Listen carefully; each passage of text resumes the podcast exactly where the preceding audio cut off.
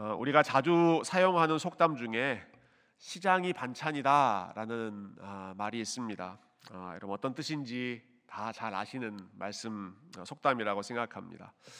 어, 여러분 가장 좋아하는 음식, 예, 가장 맛있는 요리, 예, 여러분 어떤 요리를 제일 좋아하시나요? 어, 어떤 분이 이렇게 대답하시더라고요. 어, 세상에서 제일 맛있는 음식은 남이 해주는 음식이다. 예, 아마 평소에 집에서 어, 요리를 많이 어, 해야 되는 무거운 짐을 가지고 계신 분이신 것 같습니다. 네, 메뉴가 뭐든지 상관없이 남이 준비해서 해주는 음식이 나한테 제일 맛있다는 거죠. 어, 하지만 이보다 더 일반적인 답, 예, 모든 사람에게 음식을 많이 하는 사람이건 적게 하는 사람이건 모두에게 적용되는 답은 배고플 때 먹는 음식이 가장 맛있는 음식일 것입니다. 어, 제가 미국에 와서 처음 살았던 지역이 플로리다 올랜도 지역이었는데요. 어, 그때 올랜도에 살면서 어, 저와 제 아내의 삶의 가장 큰 즐거움 중에 하나는 어, 7, 8시간을 운전해서 아틀란타를 방문하는 것이었습니다. 예, 한 학기에 한 번 정도 아, 아이스박스 큰 거 준비해서 트렁크에 넣어놓고 어, 7시간, 8시간 열심히 달려서 어, 둘루스에 도착하면 예, 그곳은 Heaven of Food, 예, 음식의 천국과 같은 곳이었습니다. 예. 어, 지난 10년 동안 제가 필라델피아에 있을 때에는 필라델피아도 예, 한국 음식점이 꽤 많이 있습니다. 올랜도보다 훨씬 더 많이 있지만 어, 좋은 그 한국 BBQ 예, 고깃집이 많이 없었던 것 같아요. 그래서 어, 그 한국식 고깃집 아, 고기를 먹고 싶으면 어, 저희가 3시간 정도 운전해서 밑으로 내려갔습니다. 볼티모어에 있는 어, 고깃집 네, 특정 상호는 제가 언급하지 않겠습니다. 그 고깃집에 가서 아, 열심히 또 맛있게 먹고 또 3시간 열심히 올라오고 아, 그러한 기억이 나는데요. 어, 여러분 그렇게 제가 7시간 달리고 8시간 달려서 방문했던 음식점 또 3시간 운전해서 내려가서 먹었던 고깃집 지금은 20분 안에 다 있습니다. 20분 안에 수두룩하게 많이 있습니다. 어, 예전과는 비교할 수 없을 만큼 풍성한 환경을 사실 아틀란타에서 아, 누리고 있죠. 어, 여러분 그런데 두 경우에 어떤 경우에 제가 더 음식을 맛있게 먹었을까요? 아 이번 주에 내가 아틀란타 간다. 며칠 전부터 계획을 세우고 예, 7시간, 8시간씩 설레는 마음으로 방문해서 아, 둘루스에 있는 식당에 가서 음식을 먹었을 때와 지금처럼 예, 눈만 뜨면 아무 때나 가서 원하는 곳 아, 여기 아니면 저기 여기 아니면 저기 어디든 갈 수 있는 이런 때 똑같은 음식점에서 어, 음식을 먹는다고 하더라도 여러분 어떤 때 제가 더 맛있게 먹었을까요? 예, 물론 지금도 여전히 맛있습니다. 아, 지금도 어느 음식점이나 아틀란타 음식점들은 참 맛있는데요. 그러나 예전에 몇 시간씩 달려오고 또 며칠씩 기다려서 방문했던 그 음식점의 맛이 비교할 수 없을 정도로 아주 특별하고 기억에 나는 맛이었습니다. 차이가 무엇일까요? 음식에 대한 갈망, 배고픔, 예, 그리움 그것이 차원이 달랐기 때문이죠. 아, 오늘날 많은 사람들이 공통적으로 지적하는 부분입니다. 왜 우리가 이토록 풍요로운 삶을 살고 있는데 넉넉한 시대를 살고 있는데 어, 왜 우리가 예전처럼 만족하지 못하며 살아가고 있을까? 네, 그 중요한 이유 중에 하나는 소위 말하는 헝그리 정신이 우리에게 사라지고 있기 때문에 그렇습니다. 네, 부족했을 때 가졌던 헝그리 정신, 네, 간절히 배고팠던 그러한 마음이 사라졌기 때문이죠. 어, 배고픔의 그 정신을 회복하는 것도 중요한 일이지만 사실 그보다 더 중요한 것은 우리가 무엇을 위해 배고파야 하는가 하는 것입니다. 무엇을 위해 배고파야 하는가? 어, 공자 선생님이 이렇게 유명한 말씀을 남기셨다고 그러죠. 군자, 예, 성인 군자 할 때 그 군자입니다. 아, 훌륭한 사람들은 의로움에 밝고 소인, 예, 좀 지혜가 부족한 그런 사람들은 이로움에 밝다. 네, 여러분 이해하셨어요?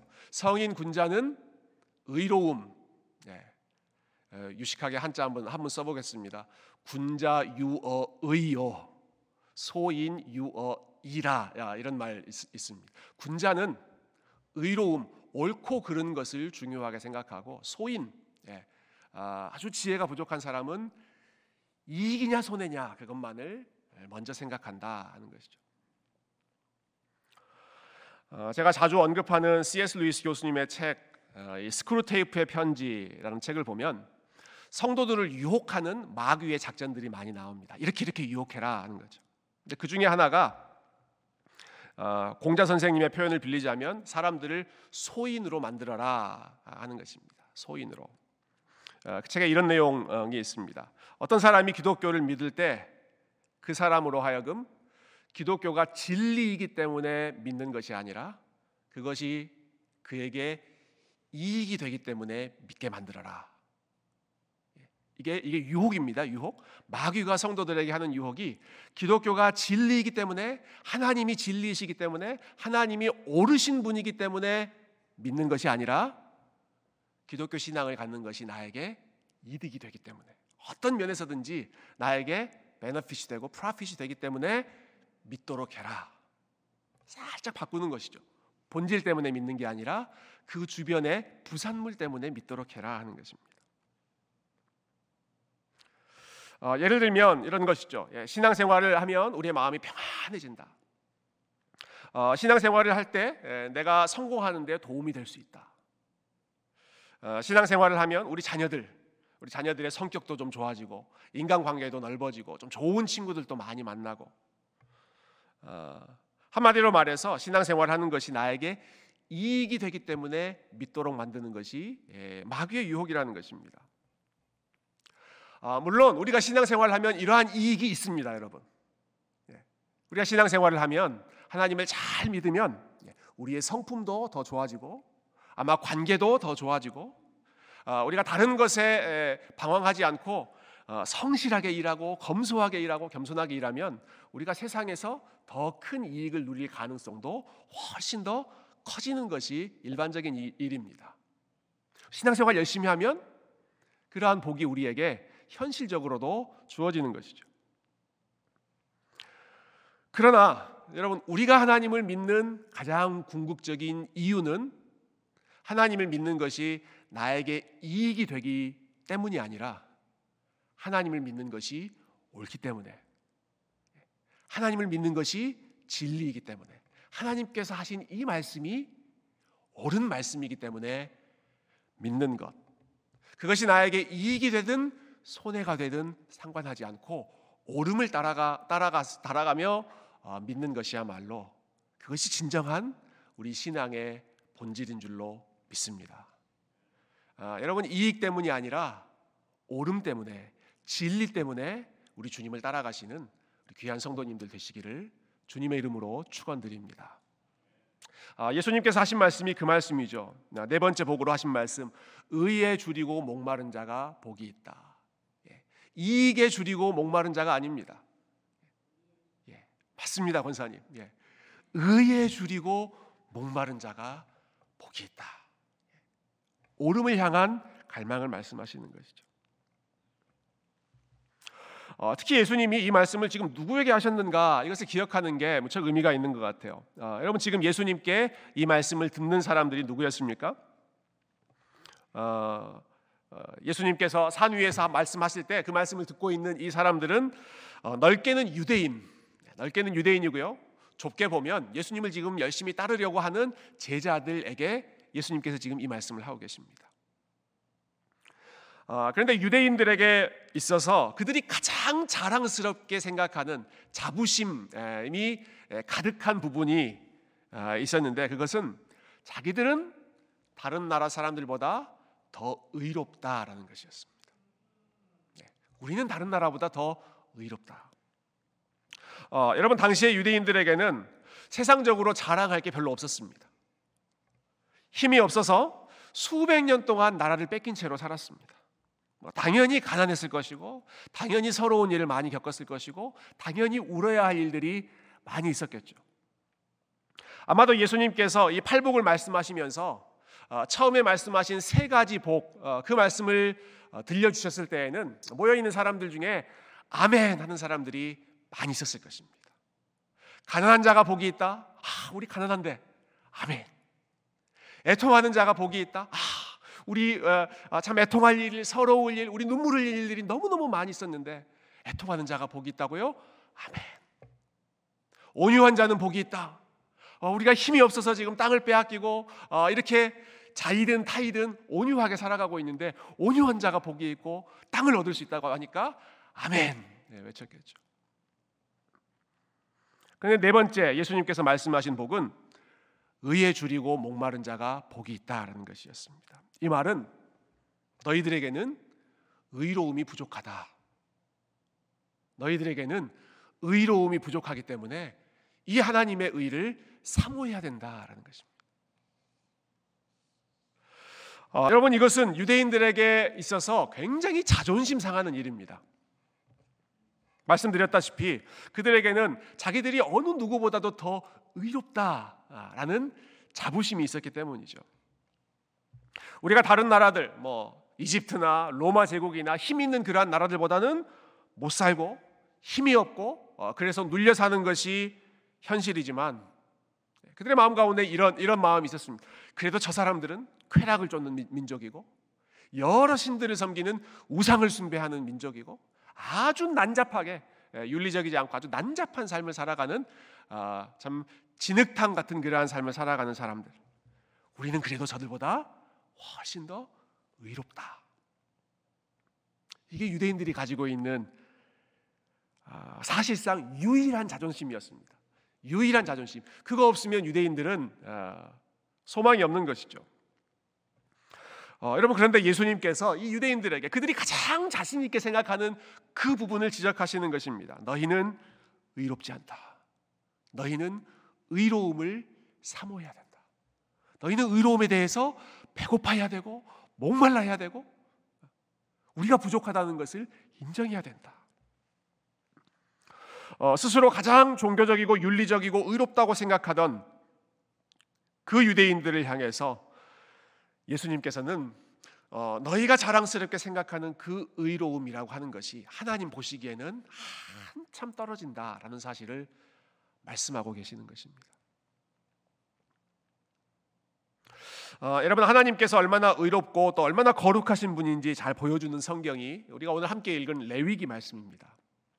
예, 올해 이제 새해 들어 성경 통독을 하는 가운데 예, 지난 주 중에 읽었던 그 내용이 예, 순서대로 레위기 말씀이었는데요.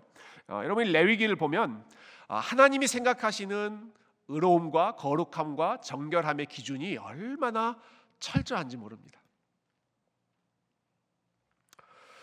어, 레위기에 보면 이런 표현이 자주 반복됩니다. 너희가 여호와의 계명 중 하나라도 어기면 여호와의 계명 중 하나라도 어기면 어, 여러분 하나님의 계명 하나님이 어, 이렇게 살아라라고 말씀해 주신 그 규칙 율법이 얼마나 많이 있습니까? 어, 얼마나 많이 있습니까? 그런데 너희가 그 중에 하나라도 어기면 나에게 와서 죄를 회개해라. 또 이런 말씀도 있습니다. 너희가 부지 중에라도 어기면 여러분 부지 중이라는 말이 무슨 뜻입니까? 내가 모르는 중에 내가 모르는 중에 아, 어 나는 그거 몰랐는데요. 그것도 핑계거리가 될 수 없다는 것입니다. 부지 중에라도 어기면 그 사람도 하나님 앞에 나와서 죄를 회개하고 속죄해야 된다.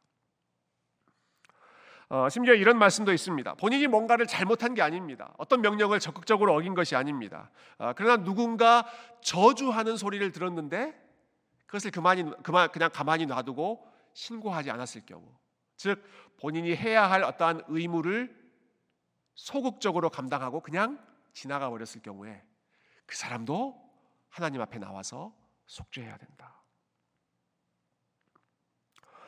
어, 여러분 그러니까 우리가 일반적으로 아 그럴 수 있지 그러려니 할 수 있는 그러한 문제들까지도 하나님께서는 그냥 넘어가실 수 없을 정도로 아주 작은 흠과 아, 결함도 하나님 눈에서는 용납할 수 없다라는 것입니다.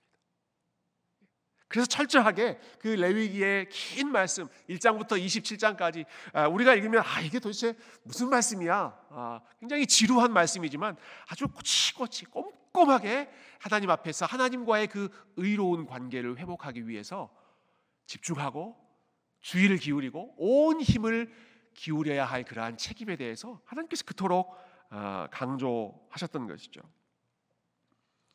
아, 그 중에서 가장 먼저 나오는 내용을 저희가 오늘 잠깐 읽었습니다. 1장 제일 먼저 나오는 내용이죠. 어, 레위기 전체 내용의 그 핵심 핵심을 요약해 주는 말씀인 것 같아요. 여러분 1장 3절 아, 말씀 우리 다시 한번 읽어보면 좋겠습니다. 1장 3절 예, 같이 읽을까요? 시작. 그 예물이 소의 번제이면 흠 없는 수컷으로 회막문에서 여호와 앞에 기쁘게 받으시도록 드릴지니라. 아멘. 아, 예, 하나님께 드리는 예물, 아, 자신의 죄를 해결하기 위해서 하나님 앞에 드리는 제물, 그 모든 과정, 모든 것의 첫 번째로 아, 번제라고 하는 아, 그 제사를 가르쳐 주시는데요. 그 모든 제물 중에 첫 번째로 바쳐야 하는 제물, 그것이 어떤 제물이었습니까? 뭘 바치라고 그러세요? 소의 번제이면 제일 먼저 소를 하나님께서 언급하시죠. 아, 5절에 보면 그는 그 수송아지를 하나님 앞에 잡아라 이렇게 말씀하십니다. 예. 하나님께 드리는 모든 예배와 아, 그 속죄의 제사 중에 첫 번째로 하나님 앞에 드릴 그 제물이 무엇이었다고요? 소, 송아지였다. 왜 제일 먼저 소를 제물로 바치라고 하셨을까? 그것이 이스라엘 역사에서 무척 특별한 의미를 가지고 있기 때문에 그렇습니다. 여러분 이스라엘 사람들에게 송아지, 소 어, 이건 어떤 의미였을까요? 이스라엘의 역사에서 송아지는 무엇을 연상하는 동물입니까?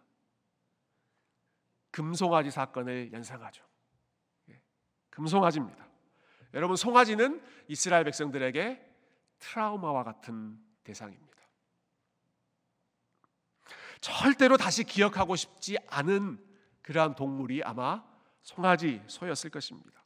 여러분, 그들, 여러분 그들이 아, 하나님 앞에서 구원을 얻고 나서 금송아지 우상을 만들면서 얼마나 큰 비극이 나타났습니까? 이스라엘 백성 전체가 하나님을 배신했습니다. 그 사건 때문에 하나님으로부터 심판을 받고 수천 명의 사람이 목숨을 잃었습니다. 그래서 이스라엘 백성들에게 있어서는 어, 여러분 레위기 1장과 그 금송아지 사건이 일어났던 어, 출애굽기 32장은 시간적으로 그렇게 큰 차이가 있는 어, 본문이 아닙니다. 불과 얼마 전에 일어났던 일입니다. 이스라엘 백성들에게 송아지 하면 제일 먼저 그 비극적인 사건, 본인들의 잘못이 생각나는 트라우마와 같은 아, 대상이었던 것이죠. 여러분 그런데 하나님께서 이스라엘 백성들에게 너희는 제일 먼저 송아지를 나에게 바쳐라 하시는 것입니다. 어, 너희가 가장 실패했던 그 문제와 너희가 기억 속에서 잊어버리고 싶은 그 일과 그 죄를 나에게 가지고 오고 그 문제를 해결받아라.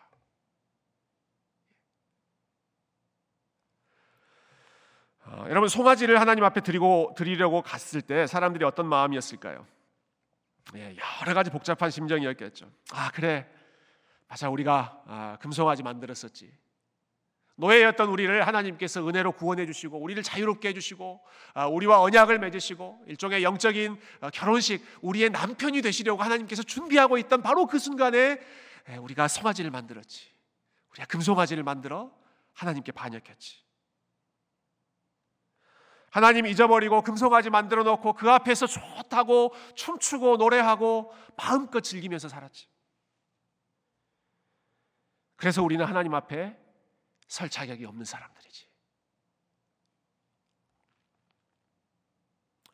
어, 여러분 송아지를 제물로 바칠 때마다 네, 하나님 앞에서 철저하게 우리를 낮추고 다시 한번 어, 그 죄를 회개하라는 이 문제를 하나님 앞에 철저히 해결하고 시작하라는 그러한 하나님의 마음이 무엇보다도 먼저 수송아지를 제물로 바치라 라고 하는 이러한 제물로 이러한 절차로 나타났던 것입니다. 어, 여러분 그런데 한 가지 더 놀라운 것이 있습니다. 예, 레위기 1장에 보시면 이 송아지를 번제로 드릴 때 그 옆에서 도와주는 사람들이 있죠. 제사장 아론과 그 자손들이 이 수송아지를 번제로 드리는 것을 도와라. 아, 우리가 읽은 이 말씀 보면 아론의 자손 제사장들이라고 하는 표현이 세 번이나 반복됩니다. 계속해서 아론의 자손 제사장들은 송아지에 피를 뿌려라. 아론의 자손 제사장들은 제단 위에 불을 붙여라. 아론의 자손 제사장들은 송아지 제물 깨끗하게 씻은 그 제물을 아, 번제 위에 올려놓고 하나님 앞에 전부 다 그것을 불태워라. 아, 이것이 왜 의미 있는 내용인가? 아, 여러분 아론과 송아지, 아론과 송아지. 예전에 그런 아, 노래 아, 제목도 있었는데요. 예, 잘못된 만남입니다. 여러분 아론과 송아지는 잘못된 만남입니다. 여러분 이스라엘 백성들이 금송아지 우상을 만들 때 그 모든 것을 앞장서서 진두 지휘했던 사람이 아론이었습니다. 어, 원래 아론은 훌륭한 사람이죠. 예, 모세와 함께 출애굽의 기적을 이끌었던 경험했던 사람입니다. 예, 모세가 말을 잘 못하니까 모세의 대변자 역할을 해주면서 예, 어, 바로 왕에게 요구할 것 있으면 아론이 대신 이야기하고 하나님 말씀 선포할 게 있으면 아론이 대신 이야기하고 그렇게 하면서 아, 하나님이 어떤 일을 행하시는지를 모세와 함께 제일 최전선에서 가장 풍성하게 경험했던 사람이 아론이었습니다. 근데 그 아론이 아, 백성들의 요구 앞에서 순식간에 마음이 흔들려서 금송아지를 만들어 놓고 이것이 너희를 인도한 신이다 아, 라고 그 금송아지를 떠받들지 않습니까? 어, 여러분 아무리 큰 은혜를 받았다고 하더라도 아무리 엄청난 네, 그러한 기적을 경험했다고 하더라도 한순간에 넘어질 수 있는 것이 이것이 연약한 인간입니다. 이스라엘 백성들의 대표라고 할 수 있는 그 아론조차도 순식간에 무너질 수 있는 것. 그것이 아론과 금송아지 잘못된 만남을 통해서 볼 수 있는 교훈이지 않습니까? 그러나 아론이 금송아지를 만든 아, 그참 씻을 수 없는 죄를 범한 후에 여러분 아론의 삶이 어떻게 되든가요? 어, 오늘 본문에 보면 여러분 아론이라고 하는 그 이름 앞에 어떤 타이틀, 어떤 수식어가 붙습니까? 제사장 아론. 이 아론 앞에 제사장 아론이라고 하는 수식어가 붙습니다. 아론만이 아닙니다. 아론의 자손들에게도 제사장의 후손들. 아, 하나님께서 이 아론을 이스라엘에서 가장 거룩한 직책인 제사장 직분으로 부르십니다. 아, 아론만이 아니죠. 예, 아론의 후손들까지 대대로 제사장 가문으로 하나님께서 세워 주십니다. 아, 금송아지 사건에 앞장섰다고 해서 너는 벌을 받고 너의 후손들도 대대로 벌을 받고 저주를 받아라. 하나님 그렇게 말씀하시는 것이 아니라 금송아지를 앞장섰던 오히려 그 아론을 이스라엘의 대제사장으로 부르셨다는 것입니다. 모세가 아니라 모세의 후손들이 제사장이 되는 것이 아니라 아론의 후손들이 제사장이 되게 하심으로써 하나님이 다시 세우시고 다시 그 삶을 거룩한 삶으로 회복시키시는 그 은혜의 역사를 이 아론의 패밀리를 통해서 보여주시는 것이죠. 그 후에 아론이 어떻게 살아야 됩니까? 그래서 더욱 하나님의 은혜에 감사하는 마음으로 제사장으로서 정결하게 거룩하게 수송아지를 하나님 앞에 바치면서 깨끗하게 씻으면서 수송아지를 하나님 앞에 번제로 드리고 태우면서 자신의 삶까지도 완전히 태우면서 하나님 앞에 올려드리는 그러한 거룩한 삶의 대표 주자로 하나님께서 아론을 부르시는 것이죠. 의에 줄이고 목마른 자는 복이 있나니 어, 예수님께서 이렇게 말씀하셨습니다. 어, 여러분 우리가 기억하고 또 우리가 사모해야 할 의로움, 우리가 어떠한 의로움, 어떠한 하나님의 의로움에 대해서 배고파야 하고 목말라야 할까요? 우리 중에 어느 누구도 하나님 앞에서 나는 의롭다라고 내세울 수 없다는 사실을 우리가 먼저 하나님 앞에 인정해야 할 것입니다. 하나님 앞에 나는 괜찮다, 나는 의롭다 라고 자신 있게 말할 수 있는 사람은 한 명도 없습니다. 의인은 없나니 한 명도 없다. 하나님을 모르는 로마 사람 이방인도 하나님의 의에 이르지 못했고 하나님을 안다고 자부했던 유대인들도 특별히 그 중에 대표라고 할 수 있는 그 아론도 하나님 앞에 넘어졌을 정도로 여러분 어떤 사람도 하나님 앞에 자신의 의로움으로 자신의 삶으로 설 수 없다는 사실을 우리가 하나님의 의를 생각하면서 먼저 하나님 앞에 겸허히 인정하시기를 바랍니다.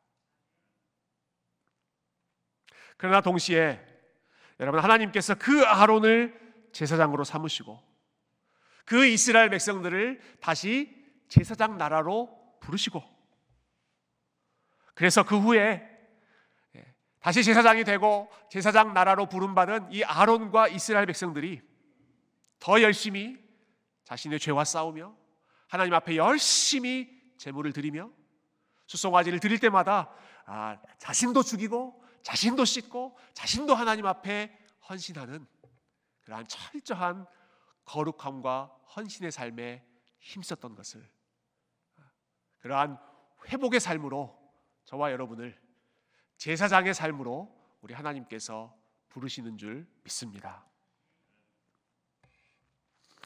어, 사랑하는 성도 여러분, 아, 여러분 무엇을 사모하고 무엇에 배고파하고 무엇을 목말라하며 살아가고 계십니까? 어, 제 섬김이반 성경 공부 때 우리가 함께 나눴던 내용인데요. 예, 우리의 문제가 무엇인가? 예, 우리의 문제는 세상 일에는 좀처럼 만족하지 못하면서 하나님에 관해서는 너무 쉽게 만족해 버린다라는 것입니다. 예, 세상의 일에 대해서는 좀처럼 만족하지 못하면서 아 조금만 더, 조금만 더, 조금만 더 있었으면 좋겠는데, 조금만 더 어, 내가 높아지면 좋겠는데, 조금만 더 여유로웠으면 좋겠는데, 예, 세상 일에는 전혀 만족을 모르면서 그러나 하나님을 알고 하나님을 닮아가고 하나님의 거룩함의 에, 그 모습을 어, 경험하는 일에 대해서는 아, 이 정도면 됐지. 아, 이 정도면 충분하지. 아, 뭐나 정도면 됐지. 이만하면 됐지. 하나님에 대해서는 너무나 쉽게 만족해 버리는 것. 아, 하나님께서 저와 여러분에게 원하시는 것은 저와 여러분의 삶이 우리 하나님을 향한 의로움과 거룩함과 정결함과 우리 하나님을 아는 지식으로 더 충만해지는 것인 줄로 믿습니다. 예. 우리는 하나님 앞에서 아무것도 내세울 수 없는 죄인입니다. 그러나 그럼에도 불구하고 하나님께서 그분의 의로움으로 우리의 벌거벗은 옷을 아, 우리의 벌거벗은 몸을 깨끗하게 입혀 주십니다. 그래서 그 깨끗한 옷 입고 우리 주님을 위해서 주님의 거룩함을 사모하고 주님을 위해서 더 의롭게 하나님과의 관계에서 정결하게 그리고 사람과의 관계에서 더 신실하고 더 아름답게 섬기기를 원하시는 여러분 의에 줄이고 목마른 마음으로 우리 주님께 영광 돌리고 우리 주님의 회복의 은혜를 구하고 주님을 위해서 더 힘써 나아갈 수 있는 귀한 하나님 나라의 백성들 다 되시기를 주님의 이름으로 축원드립니다. 함께 기도하겠습니다.